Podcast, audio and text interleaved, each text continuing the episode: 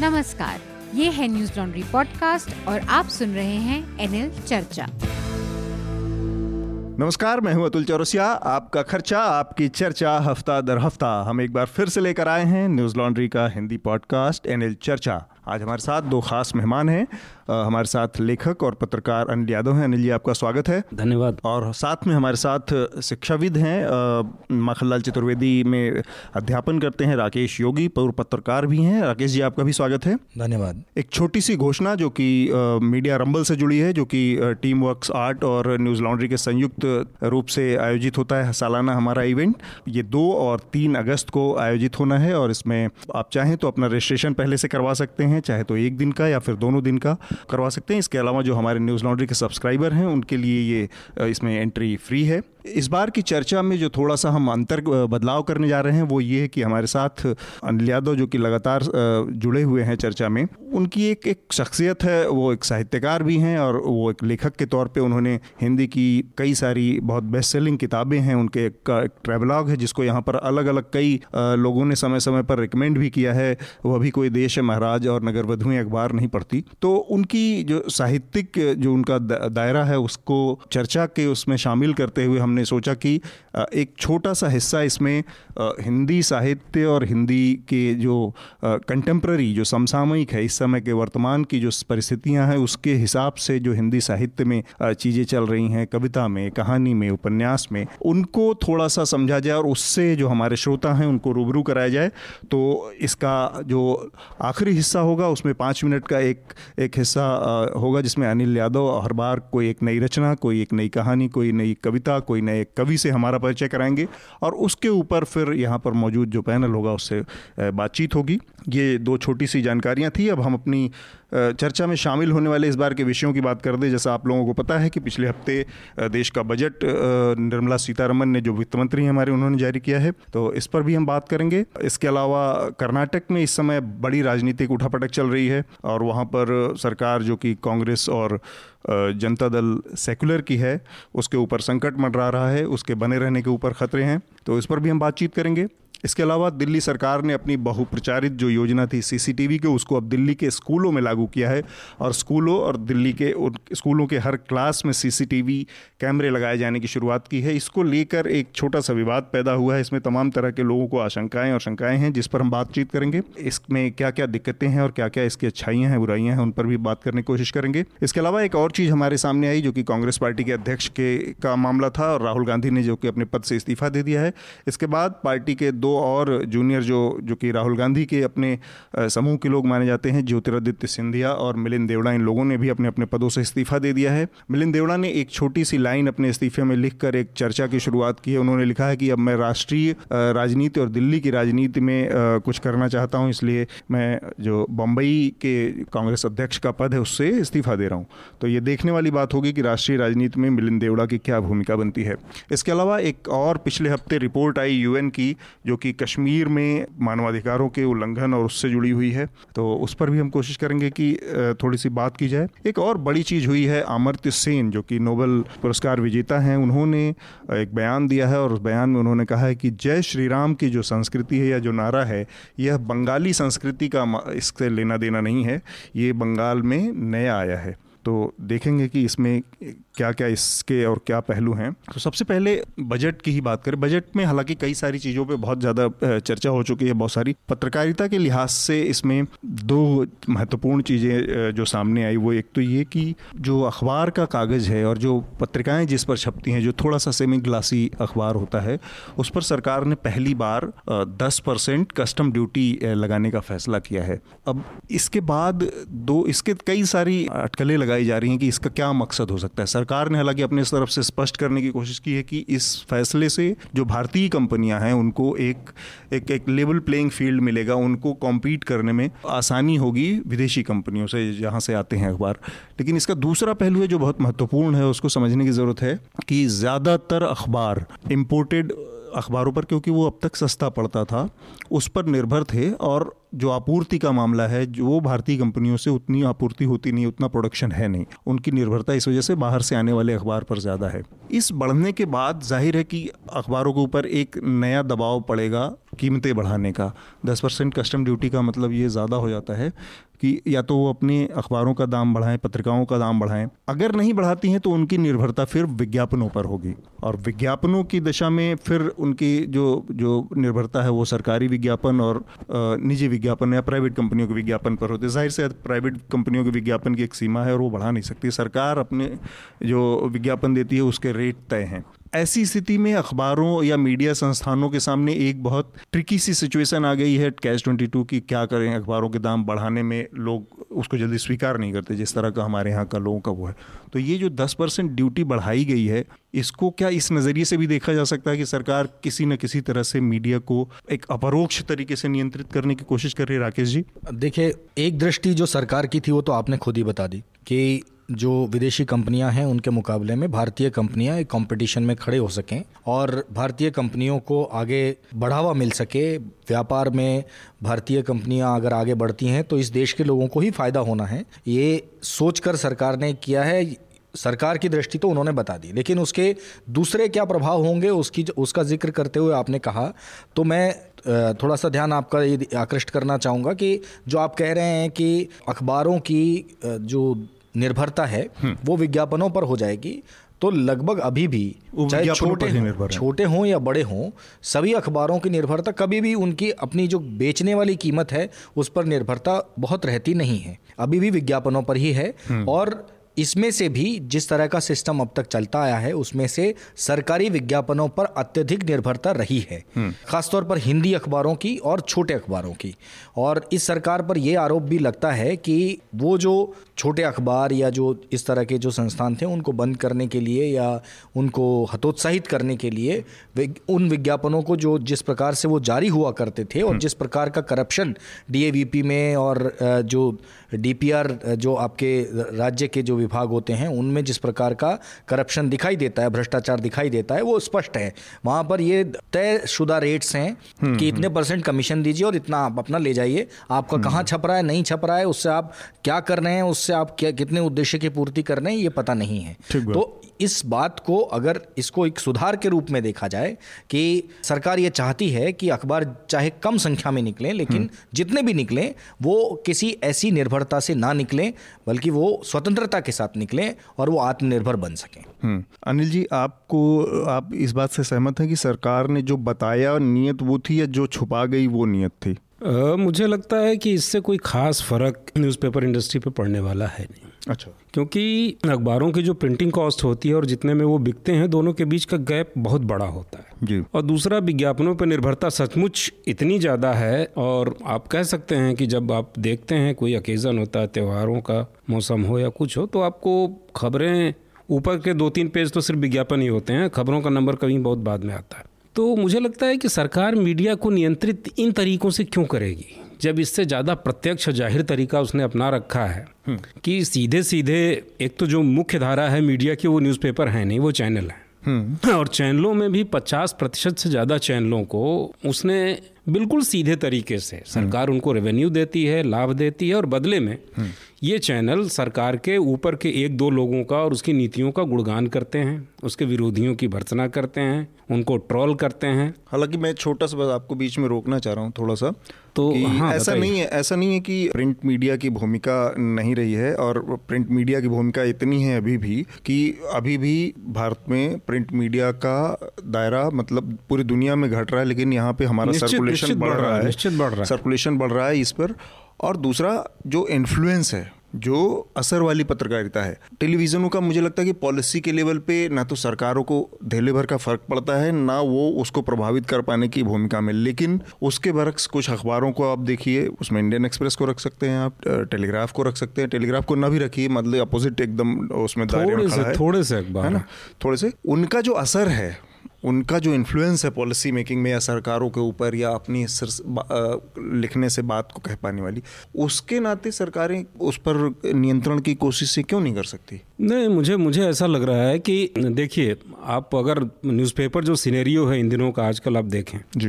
अंग्रेज़ी के दो अखबारों को छोड़ दें तो आपको कोई अखबार दो या तीन अखबारों को छोड़ दें तो कोई भी अखबार सरकार को जिस तरह से फोर्थ स्टेट पहले क्रिटिसाइज किया करता था करता हुआ नहीं दिखेगा। हिंदी का बल्कि जो सबसे बड़ा अखबार है या दुनिया का सबसे बड़ा अखबार है दैनिक जागरण वो आपको याद होगा उसने बताया था कि कठुआ में बलात्कार नहीं हुआ था। पोस्टमार्टम रिपोर्ट के बावजूद उसने छापा था। ठीक तो बुरी तरह से प्रिंट मीडिया भी पार्शियल हुआ है और अपनी पुरानी भूमिका को खो बैठा है सबसे बुरा असर जिस जो इस पर पड़ने वाला है वो छोटे और मझोले अखबारों पर पड़ने वाला है जिनमें ये संभावना थी वो कुछ कह सकते कम रेवेन्यू कम रेवेन्यू वाला होने के कारण उनकी निर्भरता सरकारों पे और उन पे कम होती है। और चूँकि बहुत ज़्यादा पूंजी खोने का डर नहीं होता और तो इन अखबारों में एक पोटेंशियल होता है कि वो कह सकते हैं। लेकिन जैसा कि अभी जो हमारे दूसरे साथी हैं उन्होंने बताया हाँ। वो बताता है कि इन छोटे और मझेले अखबारों को खुद सरकारी तंत्र ने ही किस तरह से करप्ट और राउट कर दिया है जिससे वो अपनी आवाज़ खो बैठे हैं। ठीक बात और ये हाँ। आज की सरकार में नहीं हुआ है। ये वर्षों वर्षों की परंपरा है कि जो अखबार हैं छोटे अखबार हैं वो किस तरह से मैनिपुलेटेड रहे हैं कैसे वो सरकारों के सामने प्रशासन के सामने भिकमंगे वाली स्थिति में रहते हैं और वो उसके लिए कुछ भी करते हैं कुछ भी छापते हैं ये वाला एक एक अ, मसला है पत्रकारिता के लिए। लेकिन उससे भी बड़ी बात जो विश्लेषण हम लोग यहाँ बैठकर कर रहे हैं। कि जो प्रिंट मीडिया के प्रभाव वाली अनिल जी जो बात कह रहे हैं प्रिंट मीडिया के प्रभाव वाली जो बात जिसमें ये कहा जाता है कि अब सरकारों के खिलाफ बोलना बंद कर दिया है प्रिंट मीडिया ने। ऐसा नहीं है। मतलब एक प्रधानमंत्री के खिलाफ बहुत बड़ी बड़ी बड़ी बातें नहीं छपती हैं या किसी एक मंत्री के खिलाफ कोई बड़ी बातें नहीं छपती हैं उससे ये तय नहीं किया जा सकता। लेकिन आज भी जो मेन स्ट्रीम हिंदी मीडिया के भी जो अखबार हैं उनमें भी राज्यों में कई मंत्रालयों की बहुत सारी खोज परक रिपोर्ट छपती हैं उन पर कार्रवाई भी होती है। मतलब ऐसा नहीं है कि एकदम सिनेरियो बदल गया। खत्म नहीं और दूसरी बात यह कि सत्ता के साथ चलने का स्वभाव सिर्फ़ ऐसा नहीं हुआ है कि इसी सरकार में है या पहले नहीं हुआ है। बस यह है कि अब वो सरकार वो, वो पार्टी बदल गई है वो विचारधारा बदल गई है। पहले कभी किसी और के साथ हुआ करते थे आज किसी और के साथ है।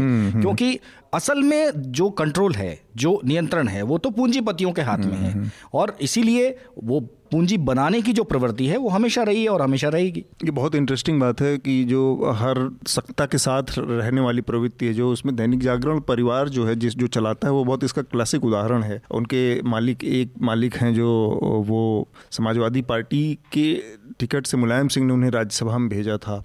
और आज की तारीख में उसके ऊपर सबसे बड़ा भगवा अखबार होने का या दक्षिणपंथी अखबार होने का भी आरोप है। तो जब जिसकी सरकार आई तब उसके हिसाब से और इसी अखबार ने जर्नैल सिंह जो कि कांग्रेस को कवर करते थे पत्रकार थे दैनिक जागरण के उन्होंने एक प्रोटेस्ट स्वरूप एक बयान आया था चौरासी के उसमें जब 2009 के इलेक्शन से पहले जगदीश टाइटलर और सज्जन कुमार को फिर से दिल्ली में टिकट दे दिया था और उसने प्रोटेस्ट स्वरूप अपना जूता फेंका था।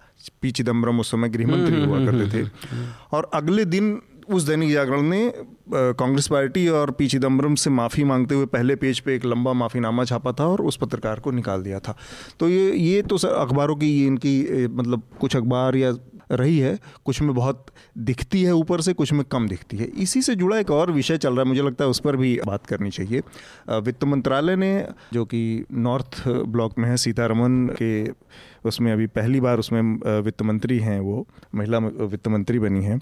उन्होंने एक उनके विभाग ने पूरा एक सर्कुलर जारी करके वहाँ पर पत्रकारों की एंट्री बैन कर दी है। और उसमें पीआईबी धारक पत्रकार भी अब नॉर्थ ब्लॉक में हाँ। तो ये जो किया जा रहा है और उस पर बड़ा विरोध चल रहा है editors guild press club women press corps और तमाम जितनी भी पत्रकारों की संस्थाएँ सब लोगों ने इसको इसकी निंदा की है और इसका इस फैसले को वापस लेने का मांग की है। पर ये निर्मला सीतारमन कुछ ऐसे लोगों में थी, भारतीय जनता पार्टी के नेताओं में है, जो कि बहुत आर्टिकुलेटेड नो नॉनसेंस टाइप लोग हैं, जिनके ऊपर इस तरह की, के आरोप या इस तरह की चीज़ों में जैसे उनको कोई चलते फिरते ये नहीं कह सकता जैसे संबित पात्रा जैसे लोग हैं कि कुछ भी बोलेंगे मन में आएगा, या इस तरह की उनकी छवि, जबकि लंबे समय तक वो प्रवक्ता भी रही हैं, जब सर, पार्टी सत्ता में नहीं थी तब। और अचानक से आने के बाद एक सुलझे हुए, समझदार से लगने वाले लोग एकदम से वो भूमिका अपना लेते हैं, जबकि पता है सबको कि आप किसी ऐसे स्टेट में काम नहीं कर रहे हैं, जहाँ पे कोई ऑटोक्रेसी चल रही है या मतलब इससे ज़्यादा आज़ादी सरकार को कवर करने की पाकिस्तान में, जबकि सबको पता है कि आर्मी सारी चीज़ों को वो करती है कंट्रोल करती है। तो उसमें सीतारमन का ये फैसला और ये सरकार का, अगर पत्रकारों से इस तरह से दूरी बनाई जा रही है, इसको कैसे देखें? बदले हुए समय में लोग सिग्नल्स की बात करते हैं। कि किस रूप में कैसे कैसे पत्रकारों पर दबाव बनाया जा रहा है। क्या ये एक सिग्नल नहीं है कि पत्रकारों से इस सरकार को मीडिया से इस सरकार को कितनी दिक्कत है? मुझे ऐसा लगता है। जबकि उसका एक पहलू ये भी है जो आपने अभी थोड़ी देर पहले कहा कि टीवी का बड़ा हिस्सा कॉम्प्रोमाइज्ड है सरकार के साथ। अखबारों का एक बड़ा हिस्सा है जो कि सत्ता के साथ चलने वाला है। इतनी मुफीद स्थितियों में भी पत्रकारों से दूरी क्यों? ये गारंटी नहीं है कि अगर जो हिस्सा मीडिया का सरकार से कॉम्प्रोमाइज़ है वो हमेशा रहेगा। तो ये जो बजट आया है जो निर्मला सीतारमण जो बजट लाई है उसकी खास बात ये है डिसइन्वेस्टमेंट और उसमें भी खास बात है लैंड जो सरकारी विभागों की ज़मीनें हैं। उनको बड़ी तेज़ी से बेचने का प्लान है। आज ही शायद जो डिसइन्वेस्टमेंट के और इन ज़मीनों के कीमत के असेसमेंट के सेक्रेटरी हैं अतनु चक्रवर्ती हम्म। उनका बयान आया है कि बड़ा अजीब सी भाषा उन्होंने इस्तेमाल की उन्होंने कहा कि जैसे कन्वेयर बेल्ट पे फैक्ट्री में सामान रखा रहता है। वैसे ही हम अपना प्रोडक्ट एक के बाद एक रख के बेचेंगे। मतलब वो ज़मीन को अपना प्रोडक्ट कह रहे हैं। अजीब बात है सरकार ने ज़मीन बनाई नहीं है लेकिन उसको अपना प्रोडक्ट कह रही है। लेकिन आने वाले दिनों में ऐसा लग रहा है कि बहुत जल्दी कम से कम अट्ठाईस उनतीस विभाग हैं जिनकी ज़मीनों को जिनमें रेलवे भी शामिल है जिसके बारे में कहा जाता है कि देश में सबसे ज़्यादा ज़मीन उसके पास है। हम्म। तो ये प्राइवेट पार्टीज़ को बेचा जाने वाला है। और जहाँ इतने बड़े पैमाने पर ज़मीनों की बिक्री होगी जिसमें रियल इस्टेट का इन्वॉल्वमेंट होगा ऐसा संभव नहीं है कि उसमें घपले घोटाले ना हो हम्म। चाहे इन ज़मीनों की कीमत कम करना हो चाहे इन ज़मीनों का रकबा कम या ज़्यादा दिखाना हो चाहे कुछ फेवर्ड पार्टियों को देना हो कुछ लोगों को कंपटीशन से बाहर करना हो ये सब होना है मुझको लगता है कि इसको छिपाने के लिए सरकार।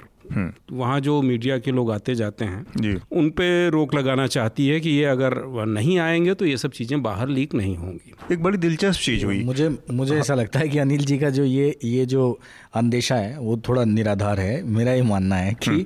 एक तो ये बात वित्त मंत्रालय में हमेशा बजट से पहले बजट हम्म। की तैयारी से पहले बजट बनता जब है तब हमेशा से ये नियम रहा है कि वहाँ ये, ये मैं कहना चाह रहा था कि ये बजट के आगे भी कंटिन्यू कर रहा है आगे कंटिन्यू हाँ। हुआ है लेकिन उसमें उसमें ये किया गया है कि एक एक नियम लगाया गया है कि भाई आप अगर पीआईबी हैं पीआईबी हम्म। है ही इसीलिए हम्म। कि आप सरकारी मंत्रालयों में और उसमें ऑथेंटिक। तरीके से जा सकें और ऐसा नहीं है कि आलोचना करने वाले और जो इंडियन एक्सप्रेस द हिंदू और द वायर और ये जो आपके जो टेलीग्राफ जैसे संस्थानों के पत्रकारों के पास पीआईबी नहीं है ऐसा नहीं है।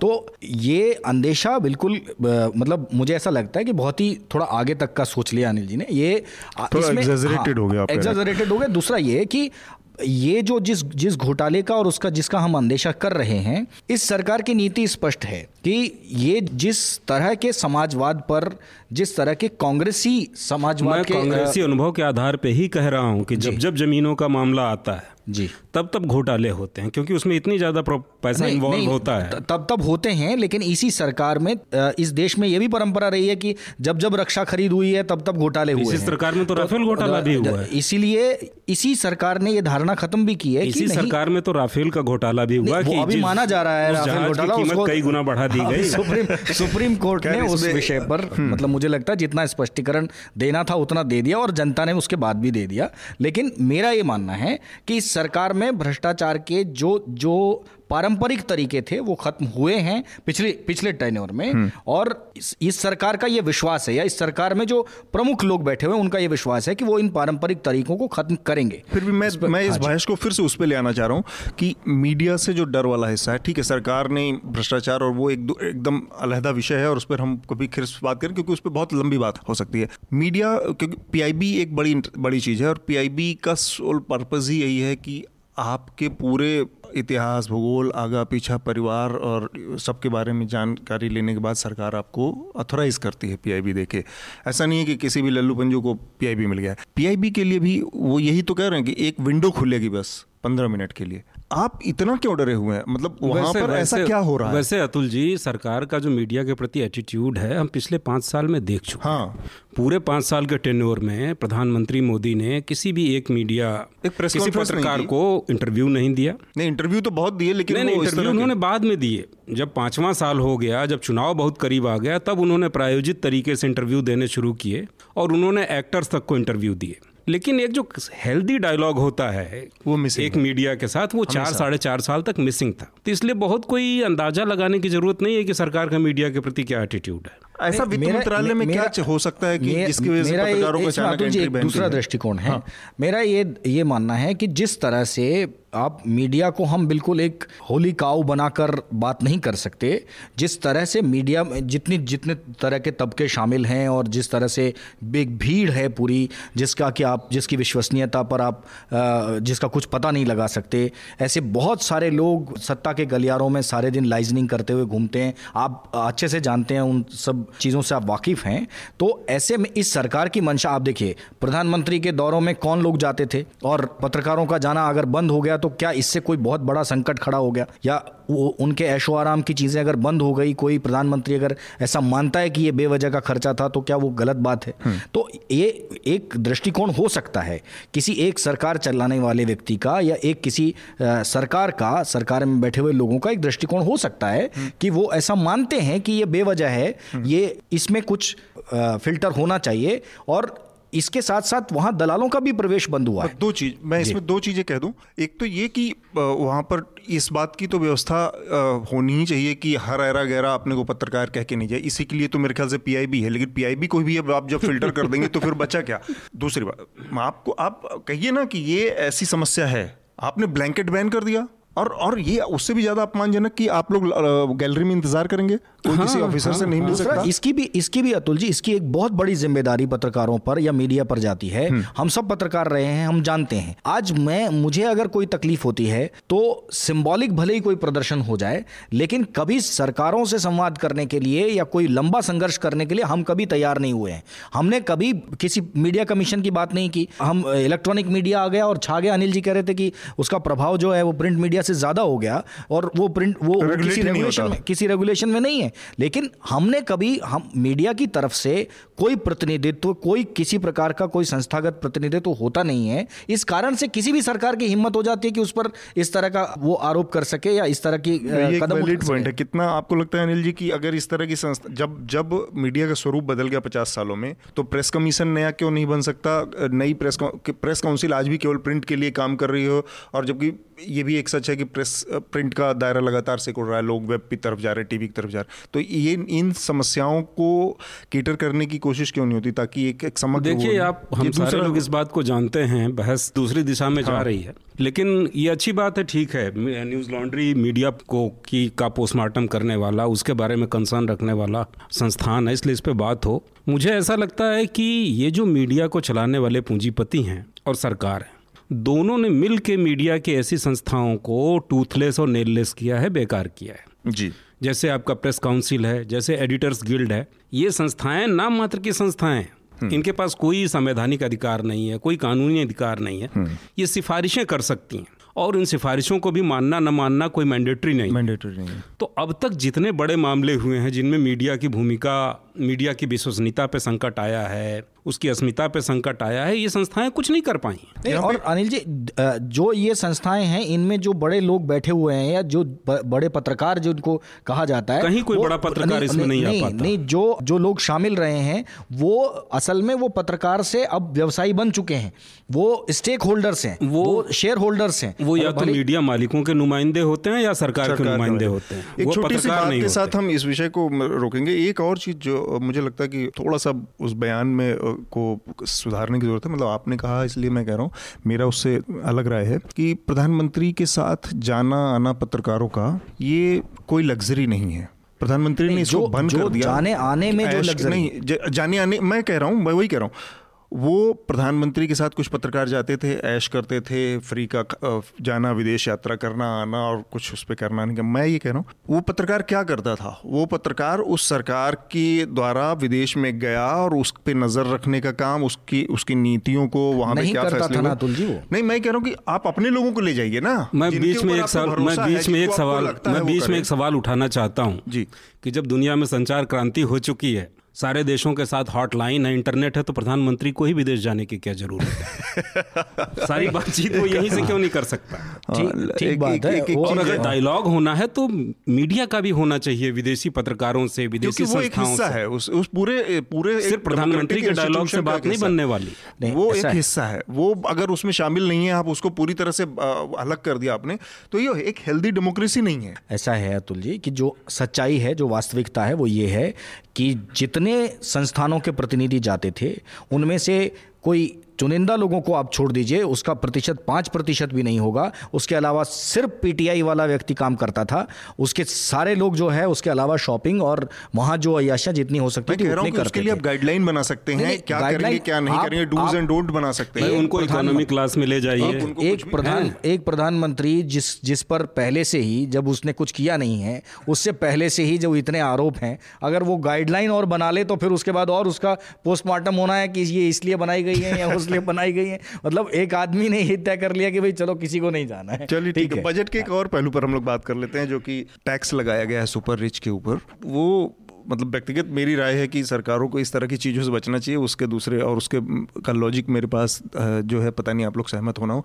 सरकार ने एक जो इस बजट में घोषणा की है वो ये कि दो से पाँच करोड़ रुपए की आय वालों को पहले जो टैक्स था वो पंद्रह परसेंट देना पड़ता था अब उसको बढ़ाकर दस परसेंट पच्चीस परसेंट कर दिया है। और जो लोग पहले से मतलब पाँच करोड़ से ऊपर के दायरे में इनकम वाले हैं, उनको सैंतीस परसेंट अब देना होगा टैक्स अब सौ रुपये में से सैंतीस रुपये आप सोचिए कि कोई भी आदमी, आप चाहे उसको सुपर रिच कह लें, बहुत बड़ा कह लें ये वो, सौ रुपये में से सैंतीस रुपये देने का मन कौन बना सकता है? और आप इतना सारा टैक्सेशन तब है जब इसके बाद हर चीज़ पे आपको टैक्स देना है। आप इसके बाद पेट्रोल जाएँगे बाज़ार में लेने, उस पर आपको तीस तरह के टैक्स और सेस देने हैं।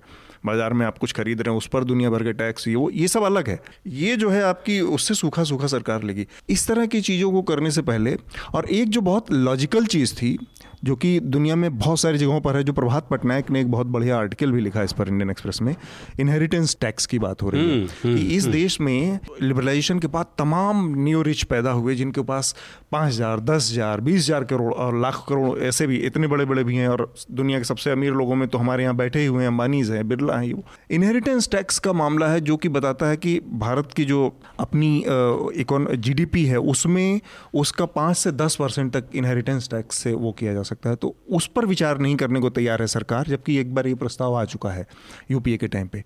और इस तरह के छोटे छोटे लोगों पर ये कहीं ना कहीं ब्लैक मनी को बढ़ावा देने वाली चीज़ें नहीं है। कि आप सौ रुपए में से सैंतीस रुपए मतलब किसी के ऊपर सीधे सीधे इसको बहुत मोटे है। इसके साथ में जो और प्रावधान हैं जो जिस प्रकार के जिस प्रकार के चेक लगाए जा रहे हैं जिस प्रकार से आ, सारे ट्रांजैक्शंस को डिजिटल किया जा रहा है जिस जिस प्रकार से बैंकों की व्यवस्था की जा रही है उसमें से ये जो व्यक्तिगत टैक्स है उसमें ये मेरे हिसाब से ये बहुत अच्छा कदम है कि आप संस्थागत विकास करते हैं। यदि आप कंपनी बनाकर आपकी कंपनी बड़ी हो जाती है और उसमें पचास लोगों को रोज़गार मिलता है, सौ लोगों को रोज़गार मिलता है तो आप, आपको फ़ायदा मिल रहा है। इसी इसी बजट में एक प्रावधान है जिसमें जो 250 करोड़ की कंपनियाँ थी, वो मतलब 250 करोड़ के टर्नओवर से उसका बढ़ाकर टैक्स जो है लिमिट जो है, वो शायद 500 करोड़ तक कर दी गई है। तो आप एक संस्थागत विकास को बढ़ावा दे रहे हैं कि अगर आप सबको साथ लेकर, अपने कर्मचारियों को साथ लेकर आप आगे बढ़ते हैं, लेकिन अगर आप सिर्फ़ अकेले कमाते हैं, आप एक व्यक्ति, एक परिवार के नाते कमाते हैं तो आपको टैक्स देना होगा और इसकी ज़िम्मेदारी, इस, उस टैक्स को वसूल करने की ज़िम्मेदारी सरकार की है, वो सरकार निभाने की पूरी कोशिश कर रही है जिस प्रकार से उन्होंने लगातार इजाफा किया है हम्म। आयकर रिटर्न में और उसके लिए जो खासतौर पर इसमें एक जो महत्वपूर्ण बात है तो जी कि हम्म। जो मिडिल क्लास है हम्म। जो अपर मिडिल क्लास है उसको इस बात के लिए प्रोत्साहित किया गया है लगातार और आप विकसित विकासशील से विकसित देश बनने की यात्रा में अगर आ, कुछ देशों की यात्राओं को देखेंगे तो आप समझेंगे कि जितना कंट्रीब्यूट करेगा इस देश का नागरिक जितना कमाएगा और जितना कंट्रीब्यूट करेगा व्यक्तिगत स्तर पर भी वो उतनी सुविधाओं का हकदार होता चला जाए। जैसे घर बन रहे हैं या आपको अलग अलग चीज़ों पर सब्सिडी मिल रही है या आपके इंफ्रास्ट्रक्चर अच्छा हो रहा है आपके सड़क अच्छी हो रही है तो उसका उसकी हिस्सेदारी महसूस होनी चाहिए। हम्म। और उस हिस्सेदारी पर उसको प्रोत्साहन भी मिलना चाहिए। अनिल जी आपकी टिप्पणी और उसके बाद फिर मैं मेरी टिप्पणी वही है कि ये जो आप कह रहे हैं इसके बजाय बेहतर होता कि हमारे यहाँ जो बिलेनियर हैं हम्म। अरबपति इनहेरिटेंस खरबपति उनकी प्रॉपर्टी का एस्टिमेशन हुआ है इस बजट में ही ये बात आई थी वो है 560 हम्म। लाख करोड़ रुपया हम्म। और अगर इन पे एक परसेंट वेल्थ टैक्स लगाया जाता है जैसा कि एक्सपर्ट्स पहले भी रिकमेंड कर चुके हाँ, हैं प्रभात पटनायक का भी ये वो तो उसमें था पाँच पॉइंट छः लाख करोड़ रुपए सरकार इकट्ठा कर सकती थी और अगर इनहेरिटेंस टैक्स लगाया जाता जो कि इनके देश छोड़ के भागने की स्थिति में एक डिटरेंट होता रोकने के लिए में कारगर होता हम्म। वो तो एक बेहतर तरीका हो सकता था हम्म। और सरकार एक जो बता भी सकती थी एक मैसेज भी दे सकती थी कि वो सोशल वेलफेयर में इंटरेस्टेड हम्म। है डेमोक्रेसी में इंटरेस्टेड है और पैसे का फ्लो अमीरों की तरफ़ से गरीबों की तरफ़ आ, करने में इंटरेस्टेड है। लेकिन दुर्भाग्य से ऐसा नहीं हुआ और पैसा जुटाने की जो सारी उम्मीदें हैं वो केंद्रित कर दी गई हैं सरकारी विभागों की ज़मीनें बेचने पे। देखिए अनिल जी मे- मेरा ये मानना है इसमें छोटी सी टिप्पणी है कि एक सरकार जो एक तरफ़ एक प्रयास शुरू कर रही है वो सभी सभी मोर्चों पर सभी आर्थिक मोर्चों पर अपने लिए हर तरफ़ दुश्मन नहीं खड़े कर सकती है। हर हर तरफ़ कन्फ्रंट करने की स्थिति में नहीं आ सकती है। जो सरकार ये सोच रही है कि इस देश में इंफ्रास्ट्रक्चर का विकास करके और प्राइवेट लोगों से शेयर करके और उनके साथ मिलकर अ, विकास के रास्ते पर आगे बढ़ा जाएगा वो एक साथ सारे फ्रंट खोल दे ऐसा मुश्किल काम है। अब छोटी सी मैं एक और टिप्पणी बस चाहूँगा क्या ये मिडिल क्लास के लिए के ऊपर थोपा गया है? तो काउंटर प्रोडक्टिव हो सकता है सरकार के लिए क्योंकि मिडिल क्लास इससे नाराज़ हो सकता है इस से। नहीं, कौन सा मिडिल क्लास कम से कम। मुझे मुझे तो नहीं लगता। मुझे ऐसा लग रहा है, है वो। कि कम से कम इस सरकार को लोगों की नाराज़गी को हाँ। डाइल्यूट करना और, आता है। और उसे दूसरी तरफ़ मोड़ना। आता है।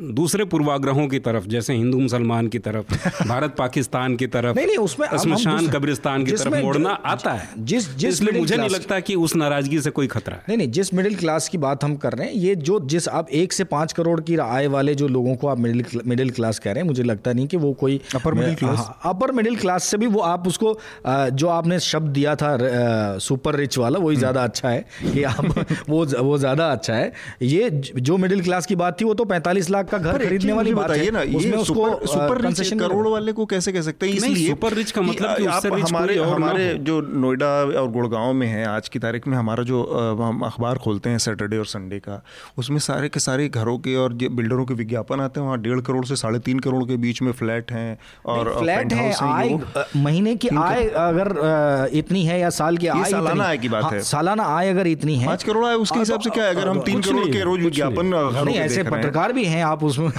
ऐसे मत कहिए कि सिर्फ़ बिल्डर हैं। हमारे बहुत सारे लोग पत्रकार मतलब मैं कह रहा हूँ आई आईटी इंडस्ट्री और जो बूम हुआ है उसमें तमाम ऐसे लोग पैदा हुए होंगे। आप इतना मानेंगे कि इस देश में रहने के लिए या इस देश की व्यवस्था में रहने के लिए पाँच करोड़ की अगर सालाना इनकम वाला कोई व्यक्ति है तो उसको कोई दिक्कत नहीं हो रही है कि उसके सैंतीस लाख उसमें से चले जाएँ।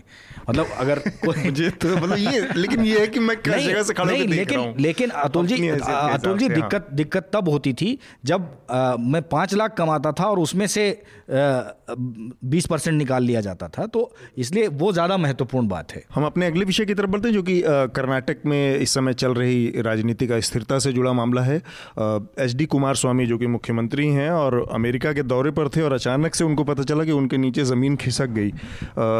दस कांग्रेस के और तीन उनकी अपनी पार्टी, जनता दल सेकुलर के विधायकों ने इस्तीफा दे दिया, पार्टी से इस्तीफा दिया है। और इस्तीफे को अभी तक स्पीकर ने स्वीकार नहीं किया है। आज की ताज़ा स्थिति है कि सुप्रीम कोर्ट ने इसमें निर्देश दिया है कि स्पीकर जल्द से जल्द इस फैस, अपना फैसला करें इस पर कि स्वीकार करना है, नहीं करना है, क्या करना है, और उसके बाद आगे की स्थिति स्पष्ट करें। मैं बस छोटी चीज़ अनिल आपसे जानना चाह रहा था कि इन केस ये अगर एक्सेप्ट हो जाता है इस्तीफा और ये, आज दो और बढ़ गए कांग्रेस के तो टोटल अब तक 116 116 हो गए। अगर ये इस्तीफे स्वीकार हो जाते हैं तो क्या फ्लोर टेस्ट की नौबत आएगी या सरकार अपने आप गिर जाएगी? देखिए ये बहुत कुछ इस मामले में निर्भर करेगा राज्यपाल के ऊपर। और जिस तरह का अभी फ्लो दिखाई दे रहा है जेडीएस कांग्रेस की तरफ़ भाजपा की से निकल करके भाजपा की ओर भागने वालों का। पहले ये दबा छुपा था लेकिन अब ये बड़ी बड़े कॉन्फिडेंस के साथ और बेशर्मी के साथ भाजपा इस मामले में प्ले कर रही है येदुरप्पा को आगे करके। और अब इसमें कोई हिचक नहीं है बीजेपी को, ये ये शो करने में कि वो हॉर्स ट्रेडिंग कर रही है, उन विधायकों को अपनी तरफ़ ला रही है। तो ये संकेत तो और दूसरा दूसरी बात यह है कि कुमार स्वामी के साथ भी जो विधायक हैं जेडीएस और कांग्रेस के उसके पीछे कोई महान सिद्धांत नहीं है। उसके पीछे कोई महान स्वप्न नहीं है। वो भी सत्ता में ही बने रहने का और सत्ता की शेयरिंग का ही मामला है। तो अभी तो मुझे ऐसा लगता है कि बड़ी आसानी से ये विधायक चले जाएँगे भारतीय जनता पार्टी की तरफ़ बल्कि और जा सकते हैं। और फ्लोर टेस्ट की नौबत अब अगली सरकार में आएगी वो फ्लोर टेस्ट करेगी और अपना बहुमत साबित करेगी। साबित करेगी उसको मौका मेरा ये मानना है कि जी। अ, नहीं मैं इस- एक इस इसमें एक चीज़ जोड़ रहा हूँ उसके बाद राकेश जी कि भारतीय जनता पार्टी ऐसे जब तक विपक्ष की पार्टी सनातन विपक्ष में रही है 2014 से पहले उसको छोड़ दिया जाए तो बड़े उसूलों वाली पार्टी मानी जाती थी कम से कम अटल बिहारी वाजपेयी और उनके टाइम पे। और उसकी वजह से बड़ा एक सेंटिमेंट भारतीय जनता पार्टी के सामने के पास इवन कोर्ट के ज़रिए अपनी सरकार की विक्ट्री का पहला रिकॉर्ड है उत्तर प्रदेश में जो कि कल्याण सिंह की 97 में सरकार बचाई गई थी जिस तरह से। उसके बावजूद भी भारतीय जनता पार्टी आज की तारीख में हर वो काम कर रही है जो कि कांग्रेस करती थी। जिसके लिए बदनाम थी। तो इसको किसी भारतीय जनता पार्टी को ईमानदार भारतीय जनता पार्टी के किसी कार्यकर्ता को किसी समर्थक को किसी सपोर्टर को डिफेंड करना हो तो कैसे करेंगे? देखिए ऐसा एक तो ये है कि जब आपके सामने शत्रु जो है वो तोप लेकर खड़ा हो तो आपको भी वैसे ही हथियार इस्तेमाल करने पड़ते हैं ये अलग बात है। लगातार आप नहीं नहीं लगातार इसमें नहीं, नहीं, लगातार कितने सालों से आपने कांग्रेस की प्रवृत्ति देखी है? आप ये बताइए कि पिछले पाँच साल में कितनी बार ऐसी स्थितियाँ बनी जहाँ तीन सौ छप्पन का इस्तेमाल हो सकता था कहीं किया गया? क्या कांग्रेस ने कितनी बार किया है मैं एक बार बताता हूँ, मैं एक बार हाँ। बताता हूँ। एक बार आपने उत्तराखंड में किया और कोर्ट में हाफ़ वो हो गया क्योंकि अब प्रेसिडेंट सेट है। सर बम्बई केस में एकदम कोर्ट का प्रेसिडेंट इतना सेट है कि आप उत्तराखंड- 356 का मिसयूज आप नहीं कर सकते जितना तब कर सकते उत्तराखंड की परिस्थितियाँ आप जानते हैं किस तरह से वहाँ स्टिंग ऑपरेशन हुआ किस तरह से हॉर्स हो रही थी क्या कौन लोग घूम रहे थे ये आप जानते हैं। दूसरा एक बात यह है कि कांग्रेस वो टूटती हुई पार्टी है जिसके पास अब कोई अ, आधार नहीं कोई वैचारिक आधार नहीं है एक रहने के लिए। वहाँ सिर्फ़ सत्ता ही एक आधार हुआ करता था और वो सत्ता उनके हाथ से दरक गई है। दूसरा ये जो है मैं तो कह रहा हूँ कि कर्नाटक में तो तारीफ़ करनी चाहिए आपको कि वो इस समय इतने परिपक्व राजनेता की तरह या परिपक्व पार्टी की तरह व्यवहार कर रहे हैं कि इतना सब कुछ होने के बावजूद भी वो ललचाए हुए नहीं घूम रहे हैं। कौन? और, भारतीय जनता पार्टी? अरे ये सूत्रधार हैं ये क्या घूमेंगे? आप क्या बात ये कर समय? का इंतज़ार कर रहे होंगे। मुझे तो मुझे ये तो ये लगा, बड़ी अजीब सी बात हैं? मेरी मेरी ये समझ में ये नहीं आ रहा है कि एक कुमार स्वामी कुमार स्वामी रोए तो ये सूत्रधार भारतीय जनता पार्टी थी उसकी। सरकार तो बनी उनके बीच में नहीं, थे, ये बात तो सही है ये बात तो साबित है साबित है कि ये सरकार बनी और सत्ता के के लालच से ही बनी है जो गठजोड़ बना बाद में। क्योंकि ये इलेक्शन से पहले का मैंडेट नहीं था इलेक्शन के बाद बना है वो तो सही है। अब जो हो रहा है आप ये कैसे कह सकते हैं कि इसमें भारतीय जनता पार्टी सत्ता के में आने के लिए नहीं कह रही है। एक बात समझिए कि वो जो विधायक हैं जो मंत्री हैं जो उस सरकार में शामिल हैं उनको इस सरकार में रहते हुए समझ में आ गया कि अगर वो इस ऐसी राजनीति में रहेंगे ऐसी सरकार के साथ रहेंगे तो पाँच साल बाद उनकी राजनीति हमेशा अच्छा, के लिए खत्म हो जाएगी। इतने ईमानदार नेता लोग हैं। नहीं आप ये, नहीं लोग हैं। ईमानदार नहीं है। वो वो डर रहे हैं कि उनको अगर उनको ऐसी सरकार के साथ वो उनकी उनका राजनीतिक करियर खत्म हो जाएगा। उनको खरीदने बेचने की अभी ज़रूरत कहाँ है आप बताइए। वो अच्छा फ्रस्ट्रेटेड आप लोग उनकी बात कर रहे हैं जो डर के मारे होटल में छिपके होटल में बैठे हुए हैं। पाँच सितारा होटल में जो बैठे बिल्कुल, हुए हैं। बिल्कुल, बिल्कुल। आपको निश्चित तौर पे बहुत भयभीत लोग हैं वो। अब आप सोचिए कि वो आदमी और उसी इसी खेल का दूसरा माहिर आदमी डीके शिव कुमार वहाँ पे जाता है हाँ। और उसको बैरंग वापस कर दिया जाता है। तो दोनों तरफ़ से क्या खेल डिमांड चल रहा है? अब बताइए पुलिस कैसे रोक सकती है किसी को किसी से नहीं, मिलने नहीं, से? तो ज़ाहिर सी बात है भारतीय जनता पार्टी उसके पीछे जिसकी सरकार है महाराष्ट्र में इतनी साफ़ बात है ये। ऐसा है कि आप पुलिस का इस्तेमाल किसने कहाँ किया है ये तो आप जानते ही हैं कि भाई कहाँ कौन से राज्य में पुलिस का इस्तेमाल राज्य सरकार ने नहीं किया? ये तो हमको अलग पता है कि अतीत में हाँ, क्या क्या हुआ हम ये- अभी इसकी बात करें ना कि अभी जो अंदर कैसे बैठे सही हुए- है। अंदर बैठे हुए दस विधायक अगर ये कह रहे हैं कि हमें इस आदमी से नहीं मिलना है हमें खतरा है इस आदमी से हमें रोका जाए। नहीं नहीं उन्होंने कंप्लेन की है उन्होंने लिख कर दिया सुरक्षा की मांग की है और उस आदमी से मांग की है बताइए आप। तो फिर क्या करेंगे? बड़ी विचित्र स्थिति मतलब मैंने ऐसा ये मतलब कर्नाटक इसके लिए बदनाम हो गया रिजॉर्ट संस्कृति के लिए अपने बार बार और डीके शिव कुमार उसका उसके। सूत्र मास्टर है। लेकिन भारतीय जनता पार्टी इसमें ईमानदार है और बाकी लोग गड़बड़ ये कैसे ये कहाँ का लॉजिक तो है? ये तो हर आदमी अच्छा दूसरा हम लोग भूल रहे हैं इसमें बातचीत करना जिसको शामिल करना ज़रूरी है। गोवा में जहाँ पर सरकार है वहाँ पर भी दस विधायकों के साथ ये सब किया गया है। आज सारे विधायकों ने इस्तीफा दिल, दिलाया गया है। आज की स्थिति है।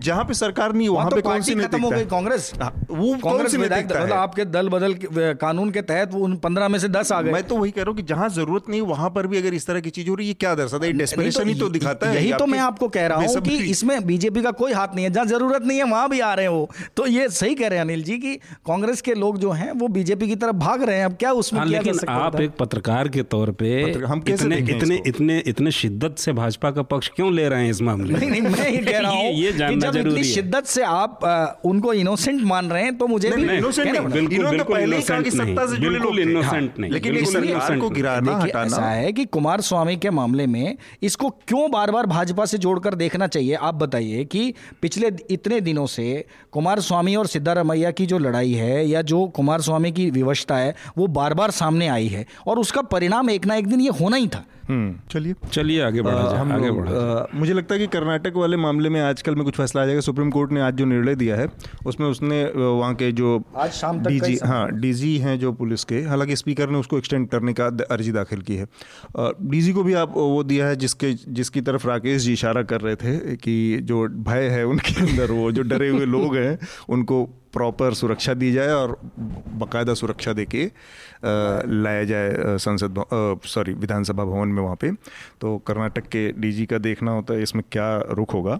आज रात में चीज़ें और स्पष्ट होंगी। हम अपने अगले विषय की तरफ़ बढ़ते हैं, जो कि पश्चिम बंगाल से है और हमारे समय के एक बड़े बुद्धिजीवी और नोबल पुरस्कार विजेता अर्थशास्त्री अमर्त्य सेन का मामला है। उन्होंने एक बयान दिया है कि जय श्री राम जो कि बंगाली संस्कृति का हिस्सा नहीं है। कायदे से जय श्री राम एक एक मौका विशेष छोड़ दिया जाए तो कभी मतलब सनातन हिंदू उसका भी हिस्सा नहीं रहा है। जय राम जी की राम राम या जय सीताराम, ये तीन चार चीज़ें बहुत कॉमन रही हैं, जो कि लगातार अभी भी पिछले आप गाँव में और उन जगहों पर जाइए, ग्रामीण से बात कीजिए तो राम राम या जय जय राम जी की यही चलता है। जय श्री राम निश्चित तौर पर नब्बे के बाद शुरू हुए मंदिर आंदोलन का एक चुनावी नारा है। पिछला जो चुनाव बीता है लोकसभा का, इसमें पश्चिम बंगाल में इसको बहुत ज़्यादा बढ़ा चढ़ाकर काफ़ी तूल दिया गया और ये एक बड़ा प्लैंक हुआ भारतीय जनता पार्टी की तरफ़ से कि जय श्री राम कहने से रोका जा रहा है। उसकी प्रतिक्रिया में जो ममता बनर्जी ने किया, वो एक अलग लेवल का एक्सट्रीमिज़म था कि जय श्री राम बोलने नहीं देंगे और नहीं कहने देंगे। ये दोनों चीज़ें। तो ये जो दोनों एक दूसरे के पूरक बने हुए थे और जय श्री राम को, अमर्त्य सेन के इस बयान से को को आप मतलब अनिल, आप कैसे देखते हैं? ये संस्कृति का हिस्सा होना ना होना से ज़्यादा, क्योंकि पश्चिम बंगाल की जो राजनीति है, उसको हमने देखा, हम लोग वामपंथी राजनीति का जब तक डोमिनेंस का दौर था, उसमें भी तमाम वामपंथी होते हुए भी जय काली और जय दुर्गा तो उनकी राजनीति, संस्कृति का हिस्सा बहुत भयानक रूप से था और उसका भयानक राजनीतिक इस्तेमाल होता था हर, हमेशा। तो जय श्री राम, ये बदलती हुई राजनीतिक संस्कृति का असर हो सकता है। भाई, हर बदली हुई समय, बदली हुई परिस्थितियों में नए नारे गढ़े जाते हैं, नए नारे बनते हैं। तो आज का नारा जय श्री राम है तो क्या दिक्कत है? क्योंकि कोई पूछ सकता है अमर्त्य सेन से कि जय दुर्गा और जय काली पर आपको संस्कृति थी या नहीं थी? मुझे मुझे ऐसा लग रहा है कि अमर्त्य सेन जो कह रहे हैं, उसका मतलब ये है कि पश्चिम बंगाल मूलतः मातृशक्ति की पूजा करने वाला राज्य रहा वहाँ दुर्गा और काली की पूजा होती रही है और ज़्यादा जो, ज़्यादातर जो धार्मिक नारे होते आए हैं, वो दुर्गा और काली के ही आसपास, उनके प्रताप, उनके वैभव, उनकी शक्ति के ही आसपास होते हैं और जय श्री राम का नारा वहाँ नहीं लगता रहा। वो ये कह रहे हैं कि ये हिंदी पट्टी से बंगाल की जो ज़मीन है, वहाँ की जो धार्मिक संस्कृति है, वो अलग है, इसकी तरफ़ इशारा कर रहे हैं। मुझे नहीं लग रहा है कि कोई आपत्तिजनक बात अमर्त्य सेन कर रहे हैं।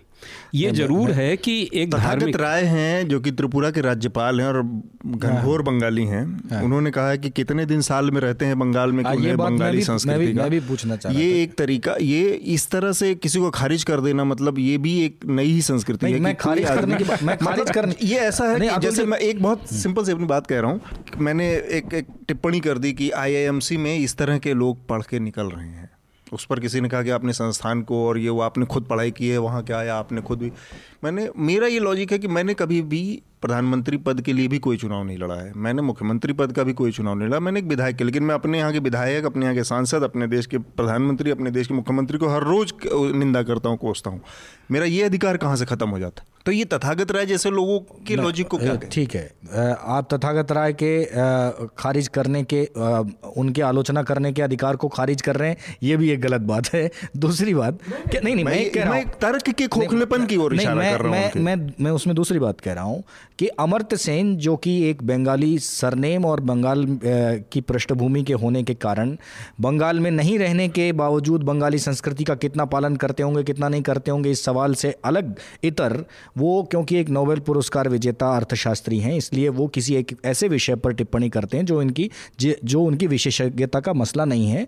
वो ठीक बात है, करते हैं, अच्छी बात है, लेकिन क्या वो जो बंगाली जो जो बंगाल में रह रहे हैं जो जय श्री राम का नारा लगा रहे हैं क्या ये उनका हक नहीं है कि वो अपनी संस्कृति तय करें?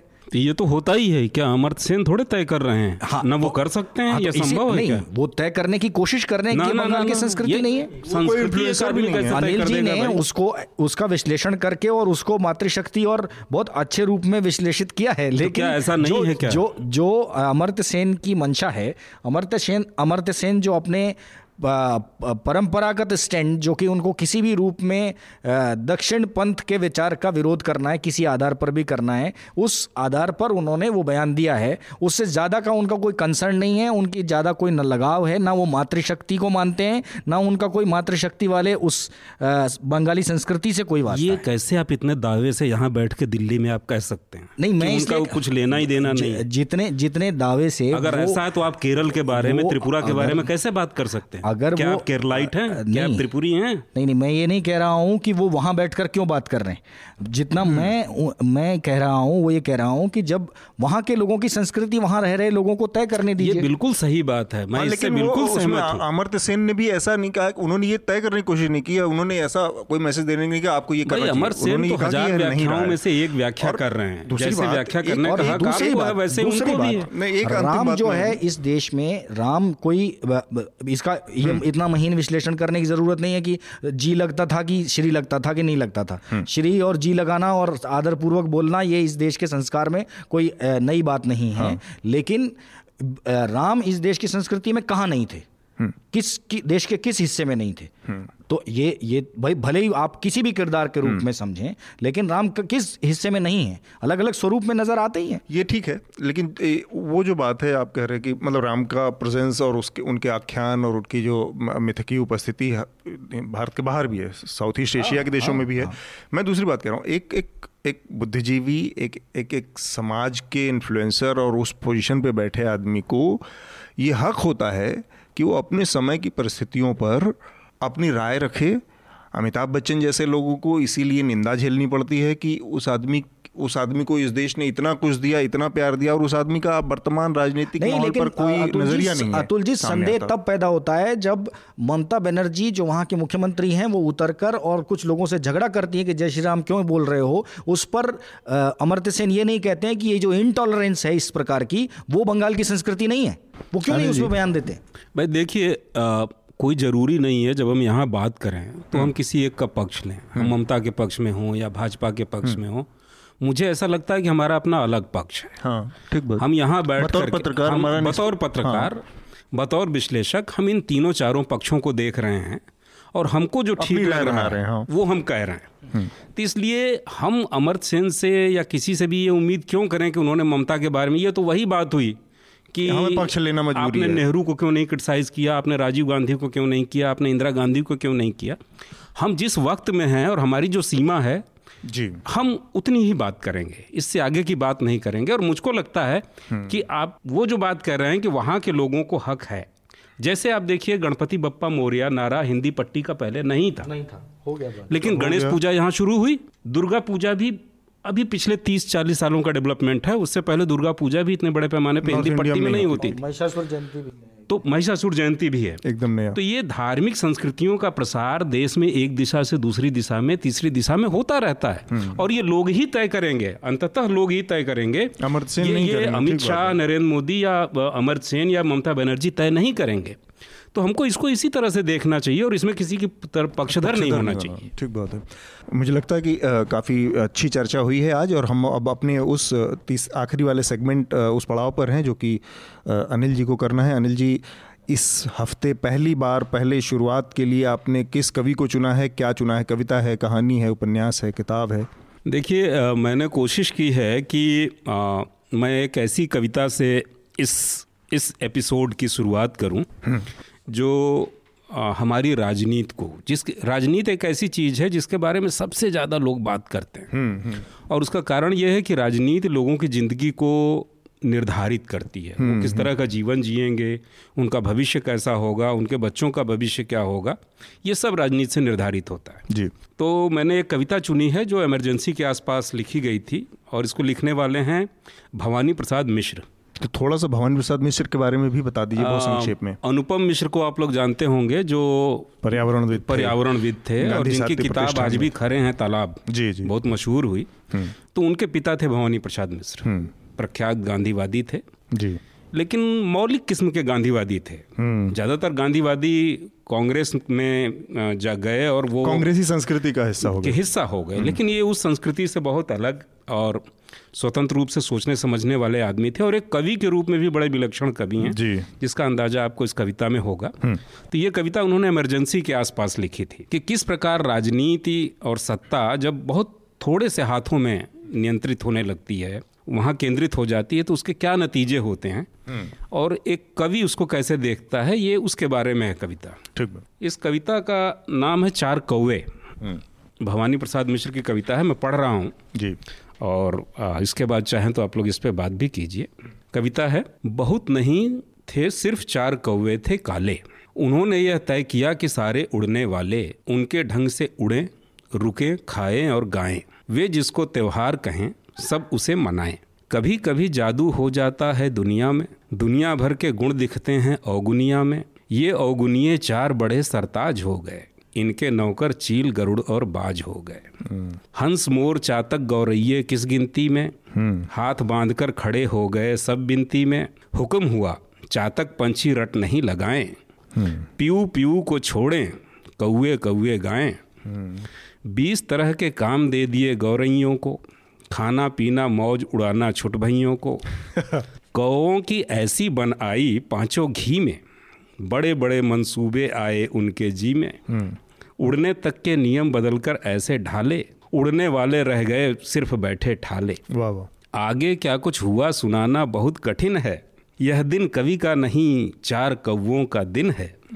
उत्सुकता जग जाए तो मेरे घर आ जाना। लंबा किस्सा थोड़े में किस तरह सुनाना। वाह वाह। बहुत बहुत बढ़िया। अच्छा ये इमरजेंसी के टाइम की कविता है और ये जो इमरजेंसी के दौर में उन्होंने लिखी थी उसको त्रिकाल संध्या बेसिकली वो पूरे दिन में तीन कविताएँ लिखते थे सुबह हाँ, दोपहर हाँ, शाम में। हाँ, हाँ, त्रिकाल संध्या में ये ये पूरा उसको अ, किया गया है। बहुत दिलचस्प कविता है ये। अ, और मनुष्यता के किसी भी दौर में ऐसी हाँ, कविताएँ कभी अप्रासंगिक नहीं होती। हाँ, बिल्कुल, बहुत प्रासंगिक कविता है। और उनकी एक और बहुत खासियत थी और जिसको उनसे ज़्यादा क्योंकि हम लोगों का अनुपम जी से बहुत इंटरेक्शन रहा तो उसको हम लोग जानते हैं कितनी सीधी भाषा में बात की बहुत, कितने बहुत, सरल बहुत। आम आदमी मतलब कवि होने का मतलब ये नहीं है कि आप सुमित्रा नंदन पंत या निराला जैसी भाषा में चले जाएँ और सामने वाले को कुछ समझ में ना आए तभी आप बड़े कवि हैं उनकी एक लाइन है कि जिस तरह हम बोलते हैं उस तरह तू लिख और इसके बाद भी हमसे बड़ा तू देख। तो बड़ी सिम, साधारण साधारण सी शब- शब्दों से अपनी कहानी और अपनी कविताओं को वो देते थे। बहुत अच्छी कविता सुनाई आपने और मुझे लगता है कि इस पर जो हमारे श्रोता हैं, उनकी भी प्रतिक्रियाएँ आएँगी। बिल्कुल बिल्कुल। और बल्कि श्रोताओं से ये भी कहना चाहिए कि वो बताएँ कि इस एपिसोड को और बेहतर कैसे किया कैसे जा किया सकता जाए, है। हाँ। उनकी राय आमंत्रित की जा सकती है बात है। ये तो हम लोग बार बार कहते हैं हालाँकि आती भी रहती हैं कुछ प्रतिक्रियाएँ ट्विटर और उसके ज़रिए। उसको हम लोगों ने कोशिश भी किया है कि उसमें बुना जाए और इस पर हम चाहेंगे कि और लोगों की प्रतिक्रियाएँ हैं क्योंकि ये नई एक चीज़ शुरू की है हमने और वो कैसे इसको लेते हैं श्रोता।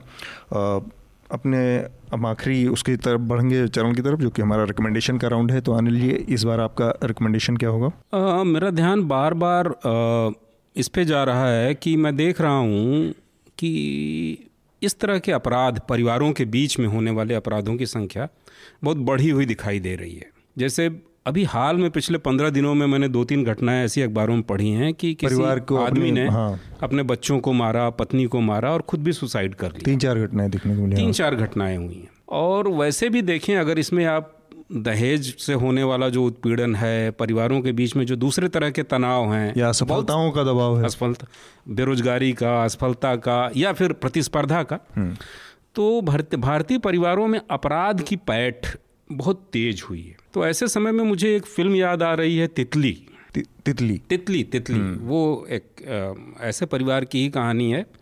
अ, जो जो जो दिल्ली और हरियाणा के बॉर्डर पर रहने वाला परिवार है। और उसके जो सदस्य हैं तीनों लड़के हैं वो लूट कार लूटने का धंधा करते हैं। अच्छा। और फिर जो है वो दिखाया है कि वो तीनों ही मतलब समाज के लिए ब्रूटल हैं एक दूसरे के लिए ब्रूटल हैं और उनका कोई वैल्यू सिस्टम नहीं है। और अंत में एक जो सबसे छोटा लड़का है तितली उसका नाम है। उसकी माँ दरअसल एक लड़की चाहती थी लेकिन लड़का पैदा हो गया तो उसका ही नाम तितली रख दिया जा गया। तितली उससे बाहर निकलने की कोशिश करता है और नैतिकता नैतिकता की परवाह किए बिना एक आ, एक एक ऐसी लड़की के साथ जैसे जिससे सामान्य तौर पे शायद कोई संबंध न बनाना चाहता उसके साथ न रहना चाहता वो रहने का फैसला करता है। तो भारतीय पारिवारिक ढांचे में जो अपराध की पैठ है उसको दिखाती हुई अच्छी फ़िल्म है तितली। मैं उसकी उसकी सिफारिश करूँगा। राकेश जी आपका रिकमेंडेशन संयोग की बात है कि मैं भी एक अ, फ़िल्म की बात कर रहा हूँ हालाँकि वो शॉर्ट फ़िल्म है। एक बहुत ही महिलाओं से जुड़े हुए और ख़ासतौर पर हमारा जो जो निम्न वर्गीय तब तबका है उसकी महिलाओं से जुड़ा हुआ एक बहुत संवेदनशील मसला है जो कि एक करेक्टर के माध्यम से एक बहुत बहुत अच्छे से एक बहुत बड़ी समस्या को उठाया गया है।